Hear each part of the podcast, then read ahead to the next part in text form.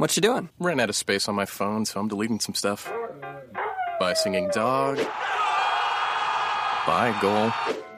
I pronounce you. Bye wedding ceremony. Stop. At Metro PCS, you get two free phones with twice as much memory. Really? Don't say bye to your memories. Switch to Metro PCS and get two free LG K20 Plus phones with 32 gigs when you switch two lines. Metro PCS. Wireless. Figured out. Coverage not available in some areas. Sales tax not included in phone price. Excludes numbers on the T-Mobile network. See store for details and terms and conditions. You are Locked On Vikings, your daily Minnesota Vikings podcast. Part of the Locked On Podcast Network. Your team every day.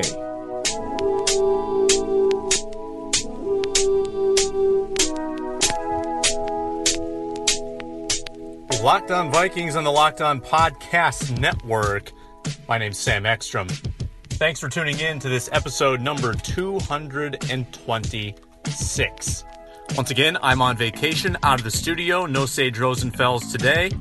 Sage and I are still trying to figure out a system for when training camp begins.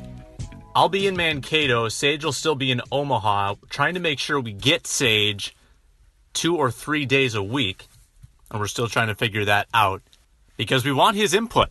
He's Sage Rosenfels. We need to hear his thoughts on the regular. For today, I've got another countdown for you. You can tell that the pickings have become lean when every show is some kind of countdown. It means that the material is running dry and we are famished for football. It starts in just 11 days with the rookies reporting to Mankato. Today, I'm counting down the position coach power rankings. Yes, the eight regular position coaches ranked. This is not coordinators, not assistants. These are primary position coaches. We're going to count them down eight through one in terms of who's on the rise, who's most important to the team, and who's at the bottom of the list. We'll start off with maybe a controversial number eight in my final spot, going from worst to best. I think Tony Sparano is number eight. I think after the debacle that happened last year with the offensive line, they go into the second year with Tony Sparano and they bring in an offensive minded tight ends coach in Clancy Barone. I think that puts Sparano in a tough spot. And now that he's got expensive offensive linemen at the beginning of their contracts, there's more pressure on him than ever before. And if he can't deliver with this group, with everything on offense seemingly in a better spot than it was last year, then Sparano is on the hot seat. And it wouldn't be surprising to see the Vikings make another offensive line coach change. Number seven, wide receivers coach Darrell Hazell. I don't think Darrell's a bad guy at all. I think he's a great guy. And he's done nothing bad to prove that he can't do this job very well. But number one, he follows the act of a very good wide receivers coach in George Stewart, who went to Los Angeles. And I also think wide receivers coach is maybe a little less consequential than some of the other position coaches. I think there's upside for Darrell. I think if he can get the most out of Laquan Treadwell, that would be a huge win for him because that's something George Stewart could not do. Number six, Kennedy Polamalu, new running backs coach. He's been given a great gift. He's been given Dalvin Cook, and he's been gifted with Latavius Murray. So, same with Polamalu as Sparano.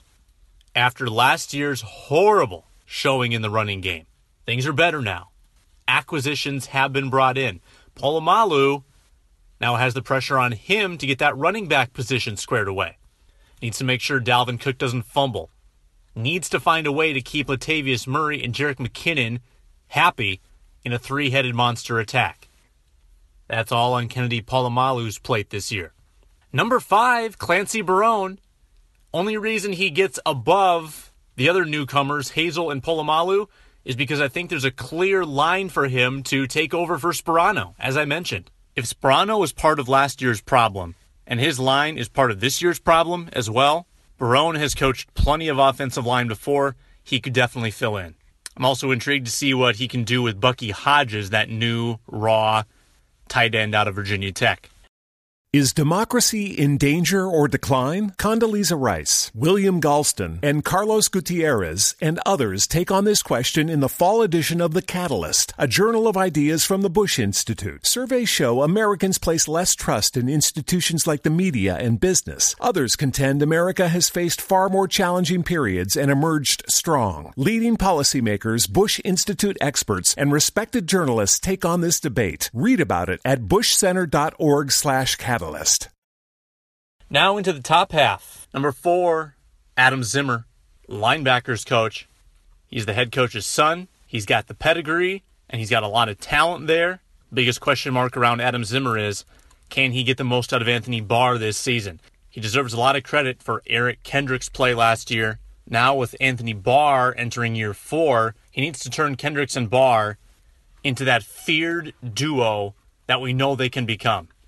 I think year one of Kendricks, he was still a little gun shy, even when Barr was pretty good. And then last year, Kendricks may have played better than Barr. If they can both play as well as they can in the same year, that's going to be really, really tough to game plan for for offenses. Number three, Kevin Stefanski, brand new quarterbacks coach. Sage and I have discussed his meteoric rise from lowly assistant, assistant quarterbacks coach, tight ends coach to running backs coach, and now full time quarterbacks coach going full circle. Kevin Stefanski takes over for Scott Turner.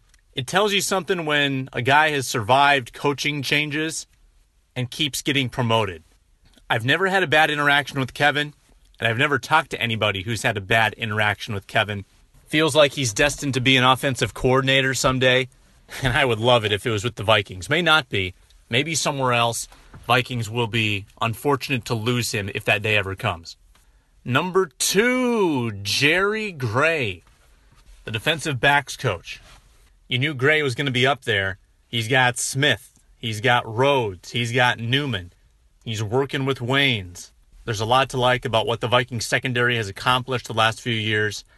And the only reason he's not number one is because I think Mike Zimmer also has his thumbprint on that position group giving Gray a little bit of that head coach assistance. His left eye is always on the defensive backs, and I'm sure Gray and Zimmer have helped one another in that regard. Which leaves for number one, Andre Patterson, the defensive line coach who's been coaching for 35 years already. He's turned Everson Griffen into one of the league's most ferocious pass rushers He's molded Linval Joseph into a monstrous defensive tackle, and he's groomed Danielle Hunter into one of the league's rising stars. Andre Patterson deserves the number one position coach power ranking. And there's the list, again from bottom to top Sparano, Hazell, Polamalu, Barone, Zimmer, Stefanski, Gray, Patterson, your eight position coaches. That's today's ranking, and that's today's show. My name's Sam Ekstrom on Twitter at Sam Ekstrom. A reminder August 3 and 4 broadcast boot camp, courtesy of Zone Coverage and ZoneCoverage.com. Dave Benz, Chris Atterbury, Mike Grimm, Alan Horton, and others educating students on the art of broadcasting. If you or somebody you know would like to sign up, ZoneCoverage.com for all the details. That's the show for today, and we'll talk to you on Friday. Thanks for listening.